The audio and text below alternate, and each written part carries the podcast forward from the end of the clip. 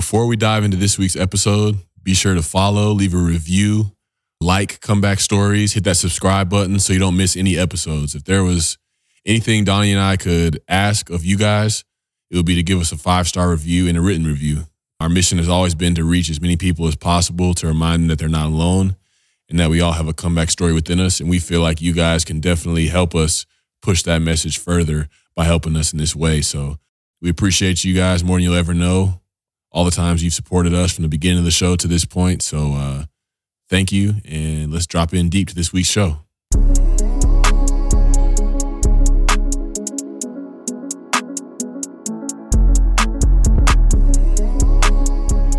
All right, welcome back, everyone. We are here for another episode of Comeback Stories, and I'm here always with my main man, Darren Waller. How are you, brother? I'm fantastic, bro. Anytime I get to talk to you, man, I'm doing great. Oh, and this guest today, I mean, we'll just get right into it. So, our next guest, who you'll be hearing from today, wrote for 27 years before he got his first novel published. And during that time, he worked 20, 21 different jobs in 11 different states. Today, he's written over like 20 books, yet his first one did not come until he was 55 years old.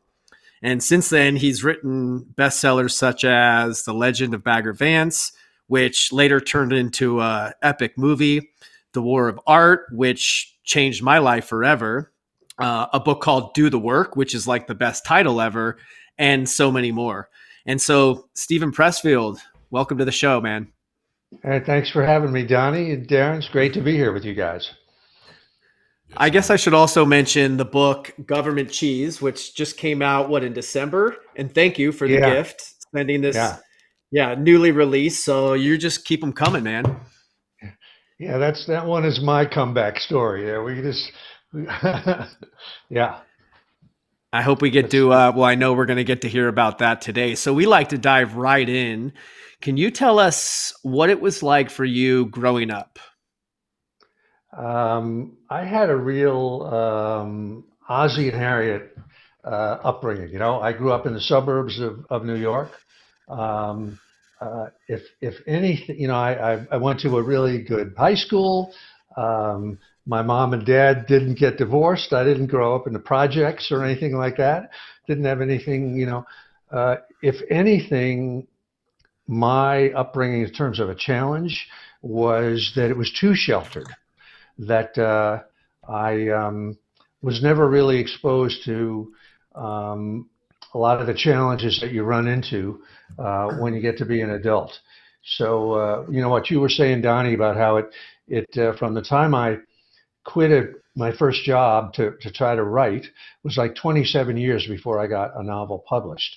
And that sort of I don't know if I would call that a hmm. comeback, but it was more of a kind of a journey through the wilderness, you know, like 27, whatever it was, 29 years of uh, just kind of struggling to, to find who I was and what my vocation was. How would you say that it's interesting? We just had a, another uh, football player on. We interviewed prior to you, Austin Ekeler, who talked about his his childhood and just how challenging it was and how hard he had to work for certain things. And it wasn't very sheltered, and it's actually shaped him into the machine that he is today and defying the odds, being so small yet, um, you know, being able to be so successful. But how do you feel like being too sheltered impacted you in your I don't know, teenage years, your 20s? What did that look like? Well, it just sort of compelled me once I became an adult. My life sort of fell apart because uh, because of not really being ready for the stuff that you were going to get. And then I kind of um, uh, embarked upon a sort of a journey of real life, you know, of hard knocks um, to uh, to, sort of get back to a place where I felt like uh, um, I had my feet on feet on the ground. By the way, I'm a big fan of Austin Ekeler. I wish the Raiders would grab onto him as fast as they can. Um, uh, yeah, he's an amazing guy. You know, I got to watch that episode for sure. Yeah. Hmm. Well, and just for some context to our listeners, Steven and his wife are massive Raiders fans. Steven's wife was on here talking with us earlier, and she's the is she the president of the what was the fan club called again? Women of Raider Nation. She founded Women of Raider Nation. Yeah, so they're they're currently grieving the loss of one of their um, yes. favorite players. We're who's, in, who's, still in shock, heartbroken shock but yeah, so, so I guess just getting back on track to to your story, you talked about it uh, just being sheltered. Can you talk about just going back uh, into your childhood as as an early memory of pain or struggle that you can remember? Um, you know, I'm probably going to disappoint you guys in the thing that uh, I don't. I, in ch- my childhood, I don't really have. It wasn't really that kind of, a, that an upbringing. You know, if anything, I, I think of it as kind of an idyllic upbringing. That um, I lived in a great little town, had a great high school, you know, friends. Every, everything, if, if you on the surface, everything seemed seemed great. What what what was really going on with me at the deepest level is that um, I was a writer. I'm born to be a writer, but I never knew it and I never could believe in it. I come from a, a family of business people. Like you know, my uncles, my dad, everybody sort of uh, uh, commuted to New York City, were business people like that. There were there were no artists in my family. There was nobody that was in a creative field. I was never exposed to that as any kind of. Uh, I had no role models in that area at all. Yet that was kind of what I was.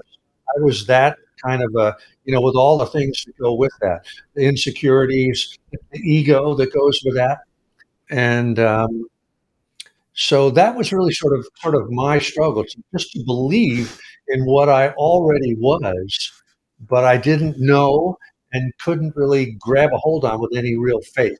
I'm sorry if I'm disappointing you on a comeback story. This that's, that's what it was. Well, and but you but you have one. I obviously when we get into the to, to the later years of that gap of when you were writing for so long. But I think it's interesting how you had this gift, this gift of writing, um, but you were not able to use the gift, or you weren't using the gift, which ultimately I think is like um, when we talk about purpose, like our purpose in life, our purpose isn't static; it's it's dynamic, it's fluid. But what is consistent are our natural gifts and talents. And if we're not using our natural gifts and talents, ultimately, we're not very happy, no matter how much money we're making or how much success we're having on the outside. So I think it's it's great to bring that up and and highlight the fact that you weren't able to actually express or tap into your gift yet. Yeah, the, the other thing is that you know if you're if you're a natural athlete as a young person you tap into that right away, right? It's very clear. By the time you're in fourth grade, fifth grade, or sixth grade, you know, Darren, I'm sure that was true for you. That uh, people, scouts, were looking at you, and everybody in the family. A lot of times, you, when you're a natural athlete, you have brothers, big brothers, big sisters, whatever, your dad or whatever, who are also athletes. So, so early on, you sort of know that. But if you're in in the arts, or particularly a writer, you don't really come into your own. You've got like a 20 year apprenticeship ahead of you, right? You got to learn a lot of stuff and not just um, the skill of, of the craft, but the, the, what I would call the soft skills like uh, um, how do you handle rejection? How do you handle loneliness? How do you handle the indifference of people? How do you handle hostility of people? How do you believe in yourself? Particularly when you start out and you're no good. You know, you're a bum. You you produce this stuff and it sucks. You know, it's it's mediocre, it's no good, and people tell you that. And so you ask yourself, what am I doing? Am I crazy? I mean, for for years, that was the real question I was asking myself, and my family was asking because I was, you know, uh, estranged from my family for years. You know, I didn't talk to my parents, didn't talk to my brother, because um, and uh, people sort of thought of me in my, my family and people who knew me growing up like what's wrong with this guy what happened to him you know you know we uh, you know is is he crazy and of course i'm asking that same question why do I keep pursuing this dream? I keep writing screenplays. I keep writing books. Nobody wants them. I can't get them published. Um, you know, I work a job. I save money for you know two or three years. I quit the job. I go. I write a book. Nobody wants it. I work other jobs. I save more money. I write another book. I write another book after that. Nobody wants it. You know, and uh, so you're asking yourself, like I say, am I crazy? What's wrong with me? So I, I, I, uh, it's different from being an athlete, um, and uh, it's just it's a long apprenticeship. Like being a brain surgeon, except you're not in school. At least if you're a brain surgeon, you can say, "Okay, I'm in my first year of medical school. I'm going somewhere." You know? But when you're trying to be a writer and everything you do is getting rejected, you don't have anything to hang on to at all. But that again, I think I'm, I'm, probably blathering on here, but I think in a way that was great training for me and a great um, uh, grounding for me because when you when you living with failure for so long, for me, you know, 20 plus years, 27 years, you have to kind of ask yourself, why am I doing this? You know, am I doing it for money? Because if it, if that's the reason, I'm really wrong. Am I doing it, you know, for women? Am I doing it because you know what am I doing it for? And I, I eventually you have to answer. The only answer to me is that you can't that, that you're doing it for the work itself.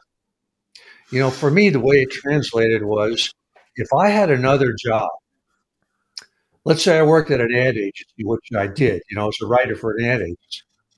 At the end of the day, I would come home, I'd be so depressed that I just thought, I can't keep going like this. Where the only thing that would save me was to try to write a story, write a novel, write something like that, even though nobody wanted. It.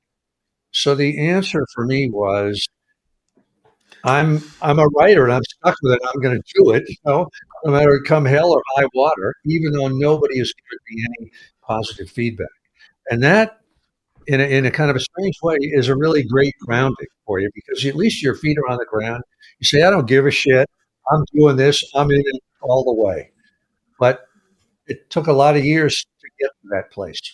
It, it sounds like you eventually had to detach from the outcome of of definitely. where those where those books were going to go and just fall in love with the process knowing that it was the process that was actually giving you the the healing and the fulfillment where you were actually using it um, maybe early on. We i think that's any time i think the most important time of setting a goal or the most important part of setting a goal is detaching from the outcome because we don't have control over that. And sometimes we get so attached and then we forget as to why we're even doing it yeah it's it, it's really true and i think it, it must be true darren it must be true in sports too i mean at some point you have to ask yourself it's love of the game right you know, because you're not going to be in the Super Bowl every year. You're not, you know, you're going to get hurt. All kinds of, you know, I, I would imagine that you come back to just love of the game, right, and love of your brothers that you're that you're fighting alongside. But um, if I can throw something else in here, uh, I'm thinking of of people who are listening here. The other aspect of, of being in the creative arts, of being a writer, being any kind of an artist, is that you have to ask yourself, where do ideas come from?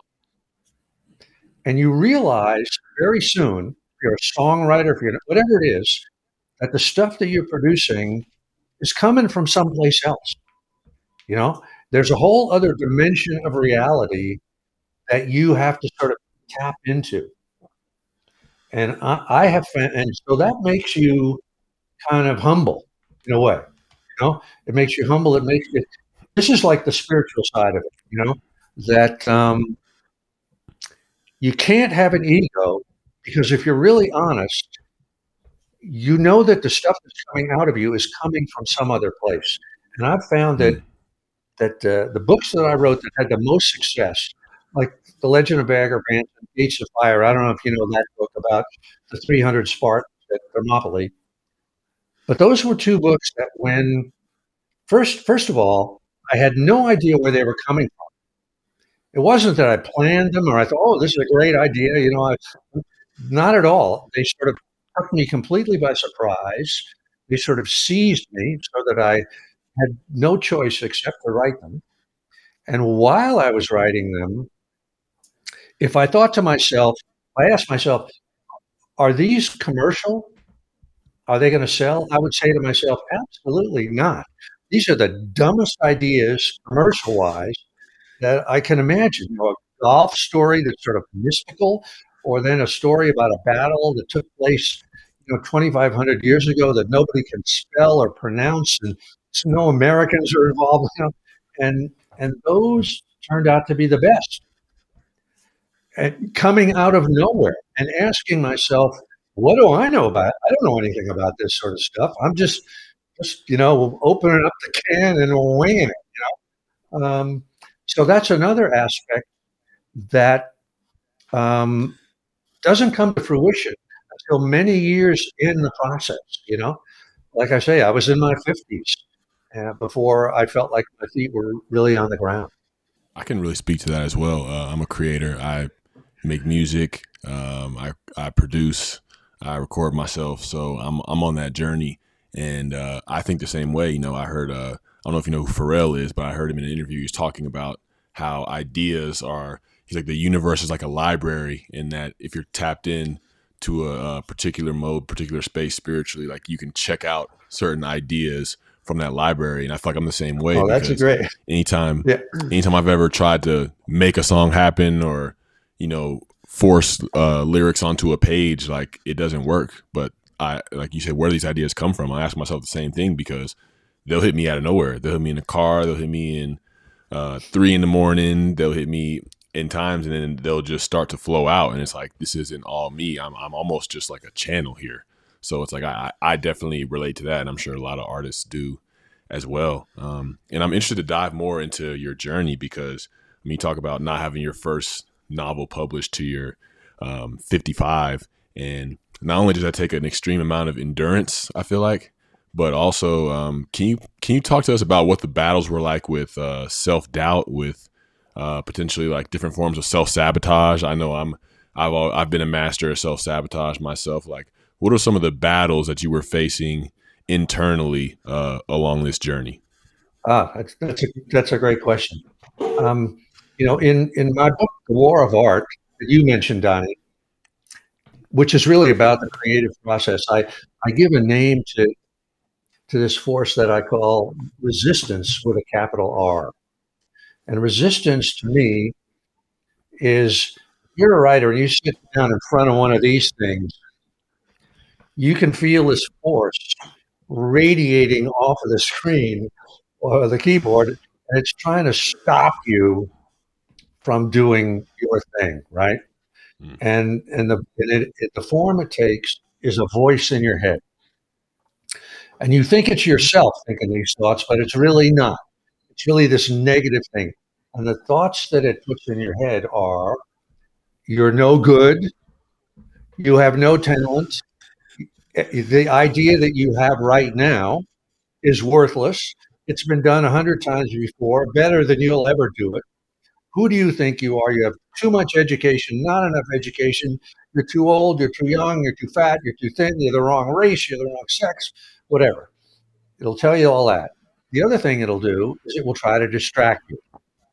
And this is where addictions and stuff come in, right? It'll say, let's have a drink, you know, let's uh, light up a doobie, let's go hang out at the beach, whatever, right? Trying to get you off the off the track. So, and and one of the big things it'll do is it'll inflict you with self doubt. And I have I have a theory. I believe this absolutely after all the many books I've written is that if you start on a project and you don't have self doubt, something's wrong you should have massive self doubt or something's something's wrong, you know? Because again, one of the laws of resistance with a capital R is that the bigger your idea, a book, let's say, or a song or whatever, the more resistance you will feel, the more self doubt you will feel. So if you don't feel self doubt, that's a very bad sign because it shows you have a little tiny idea. But if you have a big idea, in a sense, When I say big, I mean in the sense of it's important to the evolution of your soul. The big, a big idea equals big resistance, big self doubt. So, so Darren, to answer your question, self doubt is like wakes up with me every morning to this day. It's a it's a constant battle with that, and I've sort of made friends with it in a way. Like I say, if if I don't feel it, then I worry. Um, but yeah, so uh, yeah. Anyway, that's that's my short answer to that one.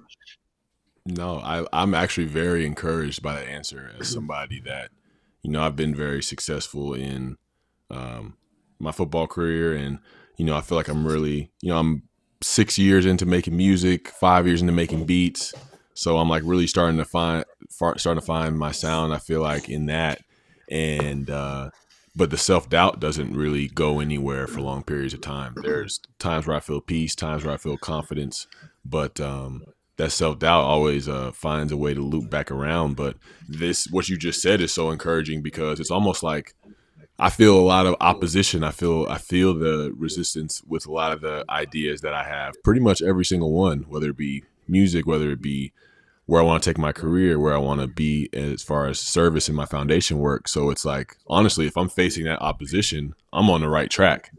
Like if, you if are I'm on the right that track. resistance, I'm really doing something that's meaningful or that's going to be able to have an impact in the in its right timing um, so the way that you said that and placed that, it's like that's very encouraging for me because I want to run from resistance. Usually, I want to go the opposite way. I want the path of least resistance. That's just uh, yeah, we all do. Default, yeah, that's our default character as human beings. I feel like. Have you guys interviewed Rick Rubin on the show? I would love to interview Rick Rubin. That would be that would be an amazing guest. Well, you probably would be able to get him since he's got his new book. But but the one thing I would you know, we all know like Rick Rubin is sort of like the godfather of hip hop, right? He's he's worked with so many bands and groups, and if you think about it, I think what he does for groups that he brings into his studios at Shangri La is he eases their self doubt, right? He's sort of the guru. You know, he's walking around with his bare feet with his beard and everything, and he kind of creates this sort of really safe space for them. And he says, basically, I think what he said, I've never been there to watch it, but I'm sure what he basically communicates to them is let it rip, baby. You know, you're safe here. I don't care if you fail. Go big. Go do something you think is never going to work. And is constantly encouraging them to do that. So I think, like any of us, you know, Darren, you and me, whatever, Donny, um, we sort of have to do that for ourselves. We got to be our own kind of Rick Rubin, you know, and and tell ourselves, you know, uh, really, really go for it. You know, go for the ideas that seem like the dumbest ideas.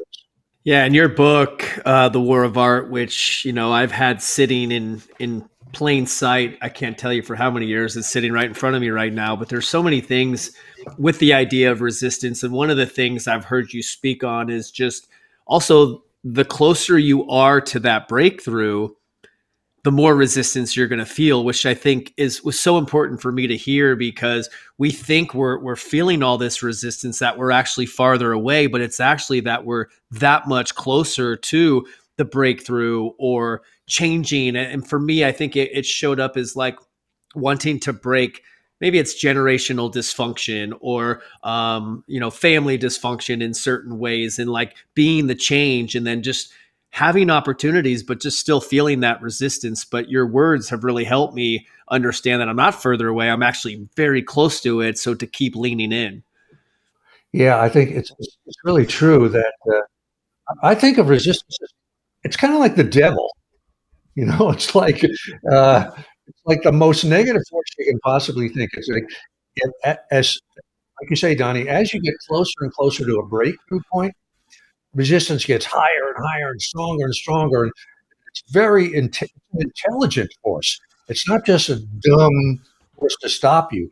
It'll the arguments that it'll put into your head, you the voice in your head that you think is your own voice, are very subtle, and very sneaky. You know.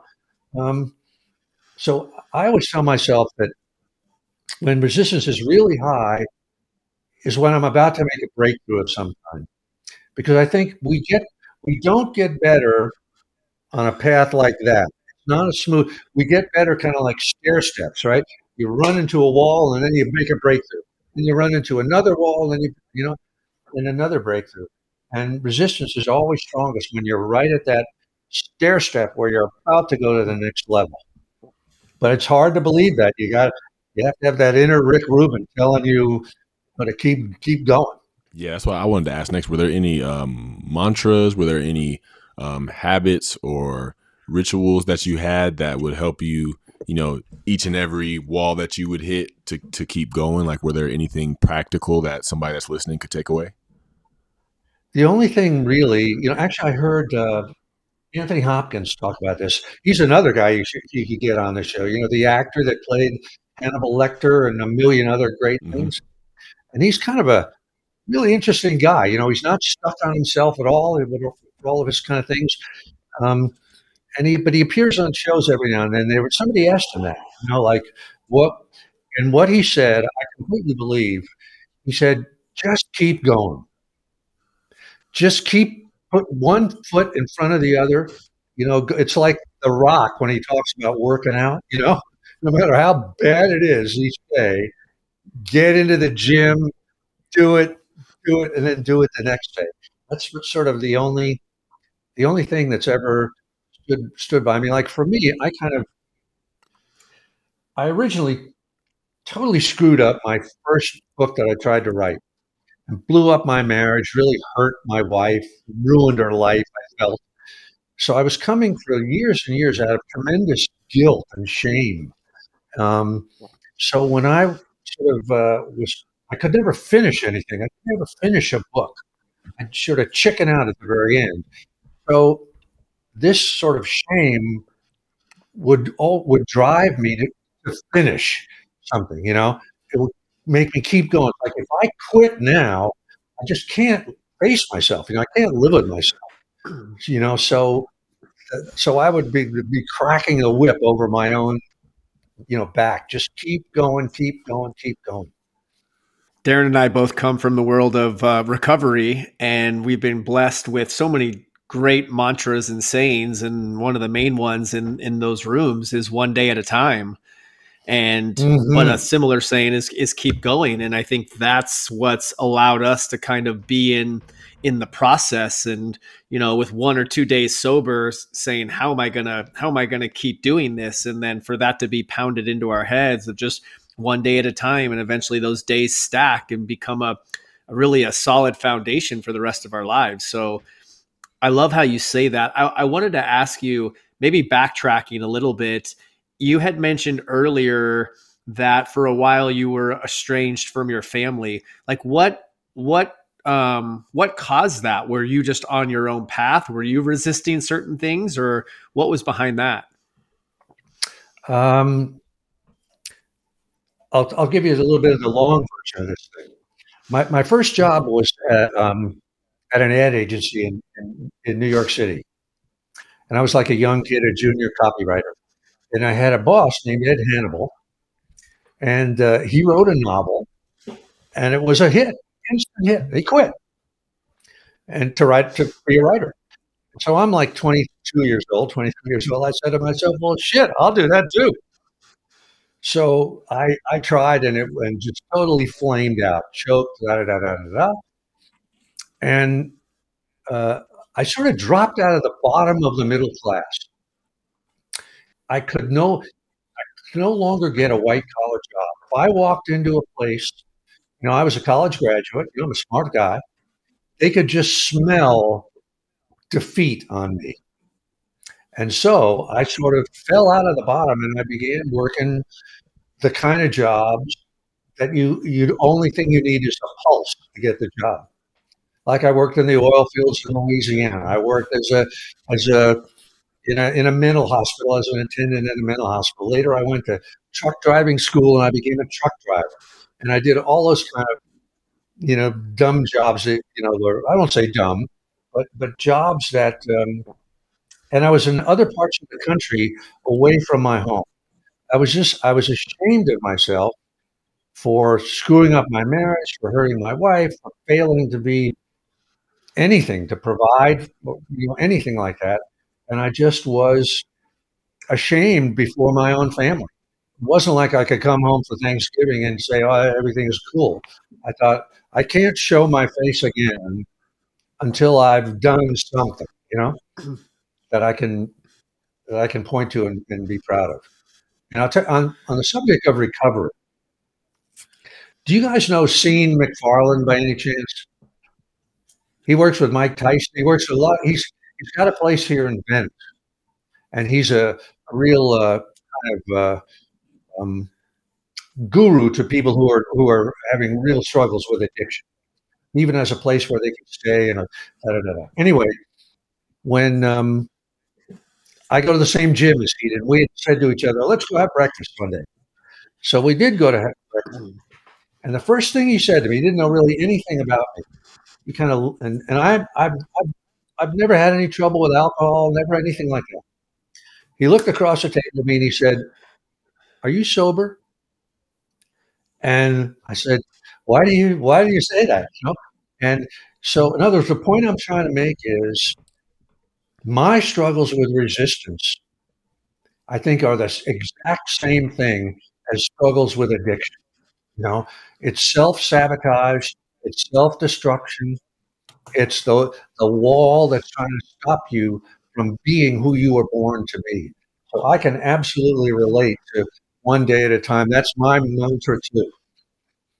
And the whole idea of a higher power, that's my mantra too. I've also heard you talking about well another form and i think i want to get to some of the hopefully we can squeeze all this in on one episode. We might have to bring you back for round two because this is uh there, there there's so much to cover.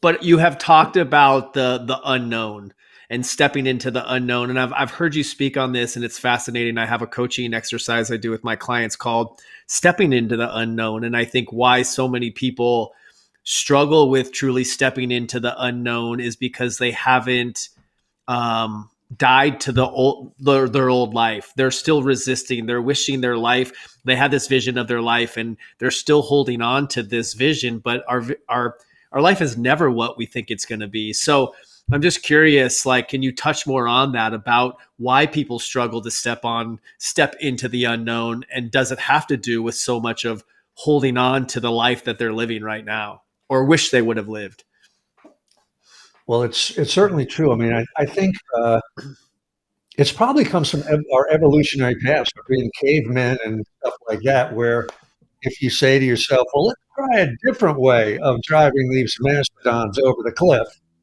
and then we all die. So it becomes evolutionary smart to say, "Hey, let's stick with what we know. You know? Let's not go into the unknown." You know? um, but certainly, as as a as a songwriter, as a as an artist, as a writer or whatever, that's your stock and trade is going into the unknown. That's kind of the skill that you have to develop, right? What's new, and and the more um, uh, unusual it is or or unexpected it is, the scarier it is. It's scary going into the unknown, right? That's you know, all the great myths and legends are really about, you know, Theseus or Odysseus or whatever going into the dark cave, right? You know, Indiana Jones. So I think it's very, very natural to be afraid of, of the unknown. But there's a skill, if you can teach it to yourself one increment at a time, to be able to go into the unknown. That's that's that's where the good stuff is. Mm, yeah, I feel like it's about arriving to a place where there's a perspective shift of as opposed to I I don't know what's in there. Uh, it might be scary. It might be hard to hmm like I don't know what's in there, but I feel like there could be something amazing in there. There could be something I never even imagined happening on the other side of of what I may be fearing, what I may be thinking, and you know, for me, especially like the, with the life that I'm living now, I never thought it was possible. But the only way that I was able to do that was to go into the unknown and to wrestle with the discomfort of the unknown, wrestle with um, looking myself in the mirror in the unknown because you know, I feel like really what's what's in the what's in the unknown, what's really out there is really just a mirror that's reflecting back into what I fear, um, what what I'm afraid of, what I doubt. It just just revealing the the lack of trust that I have in in God and the lack of trust that I have in myself to be able to navigate, adapt um, to anything that I may face and still come out victorious, still come out um, with a story to tell and better because of going through it. But a lot of times we just see things as threats so easily because all we've ever done in our lives is run in the opposite direction. I know that's true for me. I see opportunities as um, as fear, as as threats first before I see them as great opportunities. But like you said, through training, through consistently seeking that discomfort, seeking um, to to run towards as opposed to run away from. That's the only way to get there. It's the only way to develop the the mental toughness, like we were just talking about with Austin Ekeler. It's like there's no way to develop that toughness or that skill without going head on into what you're deathly afraid of, and uh, just to find out that that fear probably isn't even real. Yeah, let me ask you, Darren. What like what specifically is is a thing that you're afraid of in the unknown? Is it in the music? Is it football? Is it what? Uh, what specifically have you uh, like struggled with? Yeah, I mean, um, football wise, it was always been like being, or really in anything in life, it's just like being a failure, um, be, or being exposed as a fraud, not worthy of the life that I'm living. Like they're gonna kind of like the Scooby Doo, where they pulled the mask off the villain at the end, and it's just like they got him tied up, and it's like there he is. Like I feel like I, that's what my fear tells me is like, you know, even though that I've I've put in the work and devoted myself in all these different crafts, all these different things, there's a fear that somebody's going to look at me because of all the mistakes that I did, because of the way that I viewed myself when I was a kid, um, that I'm not worthy of this and that the whole world will just be like pointing at me laughing like ha ha ha ha like that's literally uh-huh. um, a look at what the fear looks like for me so it's you know not wanting to fail as um, a football player because I know I have the these gifts and I don't want to be somebody that never saw their full potential. And then music wise, mm. it's like, you know, I don't have the the pedigree of other people, but you know, I know it's in my bloodline with my family and just the the passion that I have for listening to good music and and, and making good music. Like I don't I don't want to just fall on my face in front of mm-hmm. the crowd. You know, that's that's uh, still something I wrestle. Do you with. find that it's wrestle with it's getting any easier as you go along? Yeah, I feel like it gets easier. I am not crippled by it. It's just like little um, little flashes, little hints of it, like little suggestions of like, you know, you sure you want to go do that? you know, you don't know. Like you might, it might not work. It used to just be like, you can't do shit, you can't do anything. But now it's more so just like little hints that float by. And if it's just like in my mind, like if I want to, if I latch onto it, I can ruminate and have that thing snowball. But if I can just see it, acknowledge it, and let it flow by in my mind, it's then I can get back to what I'm doing. So it's definitely uh, quieted down. It's it's it's gotten a, a little bit easier, but it's still uh, something that I got to wrestle with from time to time. Yeah, it's it's actually the same for me. I'm a lot older than you are, uh, but I know that I, I have succeeded in the past, so I can tell myself, okay, you can do it. But um, each project is still really scary, and it's still really the un, the unknown. It's still scary. Um, I'm going to show you. I'm I'm working on a, a, new book right now. This these are some of like the cards that you work with, you know, and you know I'm just doing that to uh, to uh, uh, tell myself every this is okay. You know, you got a handle on it. Um, but the only reason I'm doing that is because I have so much self doubt about it, even at this stage. Just listening to uh, Darren talk when you asked him that question about has it gotten any easier, um, Darren is very humbled, humbled to a fault sometimes, but I think it's gotten easier because he's done the work, just like like your book. He's done a lot of work, a lot of I mean, he's more dedicated than most anybody I know or worked with as far as consistencies with daily habits and rituals and turning this not enough story into acts of of self love every single day. So I don't think it was just something that um, eventually came to him. It's been it's been a direct result of him diving in and being like super super consistent on his habits, routines, and rituals. I think that's really true. Like for years, I would try to say to myself, "Or I'm a writer. I'm a really a writer. I believe it. I'm a writer." But I never believed it. And it's only after you've done it, you've actually really done the work, you know, for years and years. And I'd say to myself, God damn it, I've got, you know, 35 screenplays over here. I've done, you know, I am, I have done, you know. Um, and even then, you still have self doubt. So, anyway, but that's absolutely right. You got to put in the work. Like Austin Ekeler, you know, that's, you know, sorry I'm out of focus here. I'm, I'm not mentally out of focus, I promise.